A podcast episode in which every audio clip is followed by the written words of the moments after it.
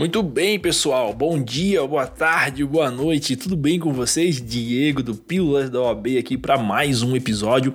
Hoje a gente vai falar naqueles temas pontuais, né? A gente vai conversar sobre apelação penal. Muito massa, né, pessoal? Apelação, né? Um recurso aí super cobrado também na tua segunda fase, mas cai também bastante questões aí de processo penal na primeira fase, beleza?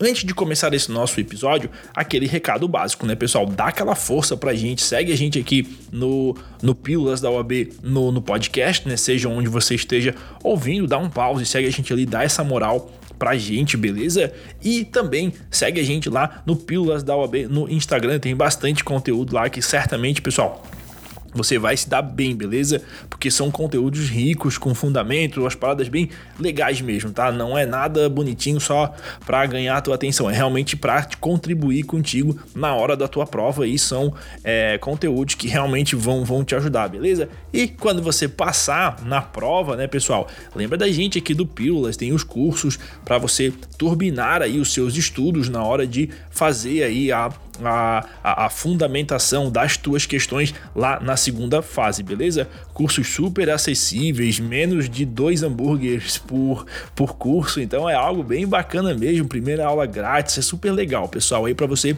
é, ficar por dentro, tá? Links aqui na descrição ou na bio do Instagram. Mas deixa de lero lero e vamos aí para o nosso bate-papo. Vamos lá. Então, pessoal, falando aqui sobre apelação, né? Apelação de cara, tá? Artigo 593 do Código de Processo Penal, beleza? O que, que é isso? Que raio que é isso, apelação, tá?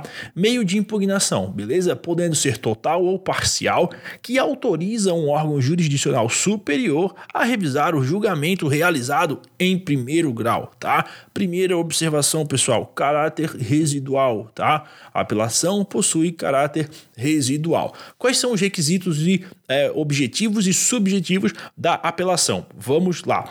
O cabimento é a exigência de inexistência de coisa julgada formal. Uma decisão é apelável, pois não é preclusa. Joia? Então, a adequação abrange a regularidade formal da interposição do recurso no caso da apelação tange dois aspectos, beleza? A apelação pode ser interposta de duas formas. Uh, primeiro, a termo nos autos ou por petição, tá? Artigo 593 diz assim, ó, caberá apelação no prazo de cinco dias, vai lá, um, das sentenças definitivas de condenação ou absolvição proferidas por, por juiz do primeiro juiz singular, tá? Uh, observação importante aqui. Refere-se às sentenças de condenação, tá? Absolvição, absolvição imprópria, que é aquela absolvição e aplica a medida de segurança e absolvição sumária do rito do tribunal do júri, tá? Já a absolvição sumária lá do artigo 397 do Código, em regra, é atacável por apelação, na hipótese dos incisos 1, 2 e 3, tá bom? Entretanto, pega essa, tá? A gente conversou no episódio passado sobre isso.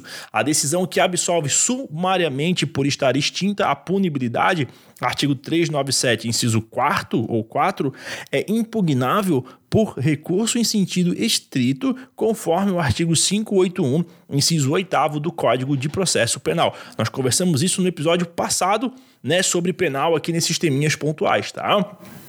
É, inciso 2 do 593. Então, cabe apelação das decisões definitivas ou com força de definitivas proferidas por juiz singular nos casos previstos no capítulo anterior. Também temos observações aqui. O que, que, é isso, tá? Isso aqui, pessoal, se refere às decisões interlocutórias mistas, tá? Então anota aí, ó. Letra A, decisão que decreta a perempção em qualquer dos casos do artigo 60 do Código, beleza? Letra B, impronúncia. Letra C, decisão que acolhe a exceção de coisa julgada ou litispendência. Letra D, decisão proferida em sede de medidas assecuratórias, tais como as que decretam o sequestro de bens, hipoteca legal, arresto, indeferem o pedido de levantamento de medida assecuratória, entre outras, tá bom? Inciso terceiro, caberá apelação das decisões do Tribunal do Júri quando? Antes de a gente entrar nas opções aqui do Tribunal do Júri, quero falar para vocês o seguinte, ó. A apelação às decisões proferidas pelo tribunal do júri ela é vinculada, ou seja, deve a parte indicar já na petição de interposição qual é o fundamento legal do recurso, tá? Ou seja, em que linha ou alíneas se funda o recurso. Esse critério também irá definir o efeito devolutivo da apelação. Anota aí número, a, a súmula 713. Eu ia falar númula, mas nada a ver, né, cara? De novo, tá? Súmula 713 do STF, tá bom? Então vamos lá das decisões do Tribunal do Júri quando? Letra A. Ocorrer nulidade posterior à pronúncia. Aqui, pessoal, tem por base os atos defeituosos praticados após a preclusão da decisão de pronúncia e comumente em plenário. Joia? Considerando que a segunda fase se resume à preparação do julgamento e ao plenário, o principal campo de incidência das nulidades acaba sendo o momento de julgação em plenário. Então, por exemplo, juntada de documentos fora do prazo, participação de jurado impedido, uso injustificado de algemas durante o julgamento, entre outras atrocidades que a gente vê por aí, tá bom? As nulidades absolutas anteriores à pronúncia também poderão ser alegadas pelo acusado e reconhecidas pelo tribunal de quem tá? no julgamento da apelação. Se o tribunal de quem der provimento ao recurso, deverá determinar a repetição do julgamento, porque se o ato foi feito com defeito, deve ser refeito, tá bom? Ato feito com defeito deve ser refeito. Tem um trocadilho legal aí, é um trocadilho do carilho, né? Bora! Portanto, repetição do ato e se foi anterior ao julgamento, deve ser ele também repetido, pois está contaminado, beleza? Letra B, então. A gente está falando do tribunal do júri, tá? Então, a segunda possibilidade, quando for a sentença do juiz presidente contrária à lei expressa ou contrária à decisão dos jurados. Pode acontecer também, tá bom? Então são exemplos de decisões contra a lei expressa apeláveis com base neste fundamento legal. Dois pontos, olha só. A sentença substitui a medida aplicada pelo homicídio doloso por prestação de serviços à comunidade em desacordo com os limites do artigo 44 do Código Penal. Pode ser também assim, ó. É, o juizão lá, ele fixa o regime fechado para o réu primário condenado a uma pena inferior a oito anos e etc. Tá? É, acolhendo o apelo, deverá o tribunal ad quem proceder à retificação da sentença sem necessidade de repetição do julgamento, beleza? Nesse sentido, determina o artigo 593, parágrafo 1 do Código, joia? Temos ainda uma segunda observação a respeito disso. Quando ocorre em plenário, ocorre uma desclassificação, uh, quando lá no plenário, né, ocorre lá uma desclassificação própria, em que os jurados negam competência do júri para realizar o julgamento. Então passa todo o poder decisório para o juiz presidente. Igual situação também ocorre na desclassificação imprópria. Em ambos os casos, a decisão é proferida pelo juiz presidente e o recurso cabível será a apelação do artigo 593, inciso 1, tá bom? Olha só que loucura, tá? Então assim, ó, letra C, tá? A gente ainda tá falando da apelação lá das decisões do tribunal do júri, tá? Letra C. Quando houver erro ou injustiça no tocante à aplicação da pena ou da medida de segurança. Aqui temos várias observações, olha só. Primeiro, tá? Erro na aplicação da pena. O que, que é isso? Trata-se de aplicação incorreta da pena ou defeitos na utilização, na utilização do sistema trifásico empregado para a dosimetria da pena, beleza? Injustiça na aplicação da pena. Aqui, galera, é assim, ó, por exemplo, injusta a pena em que o juiz inicia a fixação da pena base pelo termo médio, sem que as circunstâncias judiciais lá do artigo 59 do Código Penal sejam inteiramente desfavoráveis ao réu, tá? Então, se o tribunal der provimento à impugnação fundada nesta linha C retificará a aplicação uh, da pena ou medida de segurança, beleza? Sem que o julgamento pelo tribunal do júri seja renovado, tá? Então, letra D. Então, ainda no tribunal do júri, tá? Letra D. Das decisões do tribunal do júri quando for a decisão dos jurados manifestamente contrária à prova nos autos. Aqui assim, ó, isso aqui é aplicável às sentenças condenatórias e absolutórias, tá? A soberania das decisões do júri impede que o tribunal adquém considere que os jurados não optaram pela melhor decisão entre as duas possíveis, tá? Sim ou não, tá bom? Não lhe cabe fazer esse controle ao tribunal adquém, não vai controlar a decisão dos jurados, tá? Só que quando uma decisão não for desde uma perspectiva probatória possível, é que está o tribunal autorizado a cassar a decisão do júri, determinando a realização de um novo julgamento, tá? Temos alguns parágrafos para analisar. Se a sentença do juiz-presidente for contrária à lei expressa ou divergir das respostas dos jurados aos quesitos, o tribunal ad quem fará a devida retificação. Boa? E, interposta a apelação lá no, no inciso terceiro, 3, a linha C, é, o tribunal ad quem se lhe der provimento, retificará a aplicação da pena ou da medida de segurança, tá? Só para vocês não ficarem perdidos, é, quando houver erro ou injustiça no tocante à aplicação da pena ou da medida de segurança, tá? Então, interposta apelação neste com fundamento nisso, o tribunal de quem se der provimento à apelação, retificará a aplicação da pena ou da medida de segurança, beleza? E assim, ó, e se a apelação se fundar na linha D, o que, que é a linha D? For a decisão dos jurados manifestamente contrária à, à prova nos autos, né? Então, neste caso, e se for, se a, se a decisão, né, se a apelação se fundar nisso e o tribunal é de quem se convencer de que a decisão dos jurados é sim manifestamente contrária à prova dos autos, dar-lhe provimento para sujeitar o réu a um novo julgamento. Não se admite, porém, pelo mesmo motivo uma segunda apelação, tá? Então, se julgarem de novo contra a, prova dos autos, aí já era para o nosso querido réu, tá bom? Olha só, a súmula 206 do STF diz assim, ó, é nulo o julgamento ulterior pelo júri com a participação de jurado que funcionou em julgamento anterior no mesmo processo, tá bom? Então assim, ó, e quando ali o parágrafo primeiro fala né, que não se pode é, admitir uma segunda apelação pelo mesmo motivo. É assim, ó, um novo recurso formar, é, fundado na mesma linha, tá? Então, por exemplo, realizado o julgamento, o réu é absolvido. Aí o MP interpõe a apelação baseada na linha D. O apelo é provido e decorre um novo julgamento e o réu é absolvido, novamente com uma tese diferente da primeira absolvição. Nesse caso, o Ministério Público não pode apresentar uma nova apelação fundada na linha D, tá bom? Sendo irrelevante a tese defensiva levantada, tá? O dispositivo ele impede uma segunda apelação com base nesse fundamento, independentemente de quem tenha recorrido.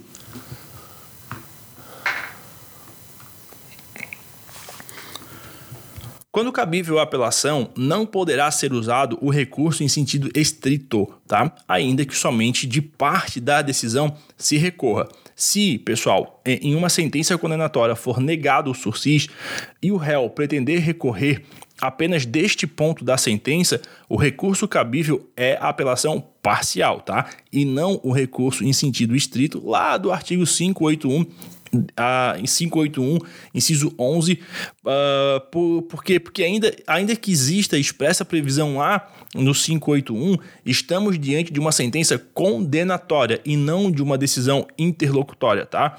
Mesmo que a parte impugnada da sentença seja isoladamente considerada, considerada passível de recurso em sentido estrito, não se pode esquecer que o ato decisório como um todo, ele ele, ele constitui uma sentença condenatória, cabendo apelação, tá? Vamos falar do prazo aqui rapidinho. Olha só, o prazo de cinco dias a que se refere o artigo 593 diz respeito à interposição, tá? E é com base nele ou no dia em que foi feita a manifestação oral, que seria a termo né, do desejo de recorrer, que se afirma ou não a tempestividade do recurso, tá? No caso da, da Defensoria Pública, é concedido prazo em dobro, beleza? E, tratando-se de assistente de acusação não habilitado, o prazo será de 15 dias. Mas, se o gente fino ali for habilitado, poderá recorrer no prazo de 5 dias, mas se o Ministério Público não recorrer, tá? O prazo ele começa a correr para esse pro, pro, pro assistente, ele começa a correr imediatamente após o, o transcurso do prazo do Ministério Público, né? Então, se for intimado antes de fim do prazo do Ministério Público, este fluirá a partir do término do prazo, beleza? Se intimado após o término do prazo concedido ao Ministério Público, aí sim fluirá do dia subsequente ao da intimação. Então, assim, se ele foi intimado antes do término do prazo do Ministério Público, não começa a correr da intimação, começa a correr do final do dia que seria o, o término do prazo do Ministério Público, tá bom? Isso se for antes. Se for depois, aí é depois da intimação, tá? No tocante à legitimidade, pessoal, são legítimos para interpor o recurso o Ministério Público, né? O querelante, o réu ou o seu defensor e o assistente de acusação. Nos crimes de ação penal privada, deve ocorrer o recolhimento do preparo para interposição da apelação, a fim de que esta possa ser conhecida e julgada sob pena de deserção. Tá? É, falando aqui agora sobre o processamento do recurso. Uma vez né, interposto aí o recurso de apelação, deverá o juiz a qual fazer o juízo de admissibilidade anteriormente uh, explicado, né, recebendo ou não o recurso, tá? Se não admitir o, o apelo, essa decisão será impugnável pelo recurso em sentido estrito, tá bom? O juiz não admitiu a apelação, recurso em sentido estrito, tá? Galera, assinado o termo de apelação, o apelante e depois dele o apelado terão um prazo de oito dias cada um para oferecer razões, tá? Cinco para interpor, oito para oferecer razões salvo nos processos de contravenção, em que o prazo será de três dias, beleza? Se houver assistente, o assistente ele vai arrazoar no prazo de três dias após o Ministério Público, tá? Se a ação penal for movida pela parte ofendida, o Ministério Público terá vista dos autos no prazo do parágrafo anterior, beleza? Ou seja, a gente está aqui no artigo 600, tá? Então, é, vai ser no prazo de três dias. Então, se a ação penal for movida pela parte ofendida, também três dias ali depois do Ministério Público, belezinha? É, quando forem dois ou mais os apelantes ou apelados, os prazos são comuns, tá? E se o apelante declarar na petição ou no termo, é, ao interpor a apelação, que deseja arrazoar na superior instância, serão os autos remetidos ao tribunal de quem onde será aberta vista às partes, observados os prazos legais, notificadas as partes pela publicação oficial, tá? Isso está lá no artigo 600. Admitido o apelo, pessoal, deverá o juiz determinar a intimação do recorrente, se for o réu, na pessoa do seu defensor constituído ou dativo, para que no prazo de oito dias apresente as razões recursais. A exceção feita ali às contravenções, ela foi tacitamente revogada, beleza? Por quê? Olha só, na medida em que todas as, contra as contravenções, elas são julgadas no GCRIM, tá? E aí é o prazo de 10 dias. Fica esperto quanto a isso, joia? O assistente de acusação ele pode apresentar razões complementares àquelas apresentadas pelo Ministério Público no prazo de três dias. Quando a apelação for de decisão proferida pelo, pelo tribunal do júri, as razões do assistente ficam limitadas ao fundamento legal eleito pelo Ministério Público quando da interposição, ou seja, a linha definida na petição ou no termo de interposição, tá? Ali no parágrafo 4 do 600 é o seguinte: pode sim o apelante interpor o recurso e, nessa petição, declarar se irá apresentar suas razões no tribunal a de quem. Distribuído a apelação, caberá ao relator do feito, recebendo os autos, determinar a intimação do recorrente para que apresente sua fundamentação no prazo de oito dias. Trata-se de uma faculdade somente oferecida ao réu ou querelado, tá bom? e ao querelante. Não não não está autorizado o Ministério Público a apresentar razões em instância superior, tá? É, no, no, no artigo 601, pessoal, do, do Código de Processo Penal, foi feita uma releitura baseada na Constituição Federal, onde os recursos que subirem sem as razões devem retornar à primeira instância e ser oportunizada nova apresentação de razões recursais, inclusive com a nomeação de defensor dativo, se for o caso. No caso do, do Ministério Público não arrazoar, existem duas opções. Deve seguir o mesmo procedimento de retorno dos autos, oportunizando também a apresentação de contra-razões pelo réu, mesmo que já tenha feito, ou então o recurso não deve ser conhecido, beleza? E os efeitos da apelação? Vamos lá. O efeito devolutivo, tá? A apelação, ela sempre terá efeito devolutivo propriamente dito, ou é né, reiterativo, na medida em que necessariamente devolve o conhecimento da matéria para um tribunal ad quem. A devolução da matéria pela via do recurso está regida essencialmente pela vedação da reformácio impérios e da possibilidade da inmelius, tá? É, frente aí a um recurso exclusivo do Ministério Público, pode o tribunal acolhê-lo para condenar o réu absolvido, aumentar sua pena e etc. Mas também pode o tribunal absolver o, mesmo, o, o réu ou diminuir a pena, ainda que a defesa não tenha recorrido, até porque pode a qualquer tempo conceder habeas corpus de ofício, tá? Então, para prejudicar o réu, não pode. Beleza? Mas para melhorar, aí pode, tá? Não pode prejudicar do recurso do réu, tá bom? Mas para o Ministério Público só que recorreu e para melhorar a, a pena do réu, aí pode, tá? Ainda que o recurso tenha sido parcial, em algumas situações, a modificação da parte impugnada acarreta a modificação das demais partes da decisão, beleza? E o efeito suspensivo, tá? O efeito suspensivo ali, o direito de recorrer em liberdade ou não. Conforme lá o artigo 596, a apelação interposta contra a sentença penal absolutória nunca terá efeito suspensivo tá? Logo, pessoal, com a absolvição, além da imediata concessão de liberdade ao réu, devem cessar as medidas assecuratórias, sendo, portanto, ilegal a, manifesta a manutenção, aliás, né, do sequestro dos bens do acusado absolvido, pois não cabe efeito suspensivo do mandamento liberatório contido na sentença. Tá? O parágrafo único ali do 596 ele está revogado. Dá uma confere aí no teu no teu Código de Processo Penal, tá? O juiz deve definir na sentença fundamentadamente a analisar ali a necessidade ou não de imposição, manutenção da prisão preventiva ou das medidas cautelares diversas, aquelas lá previstas no 319 do Código, tá? Que são as periculo libertários.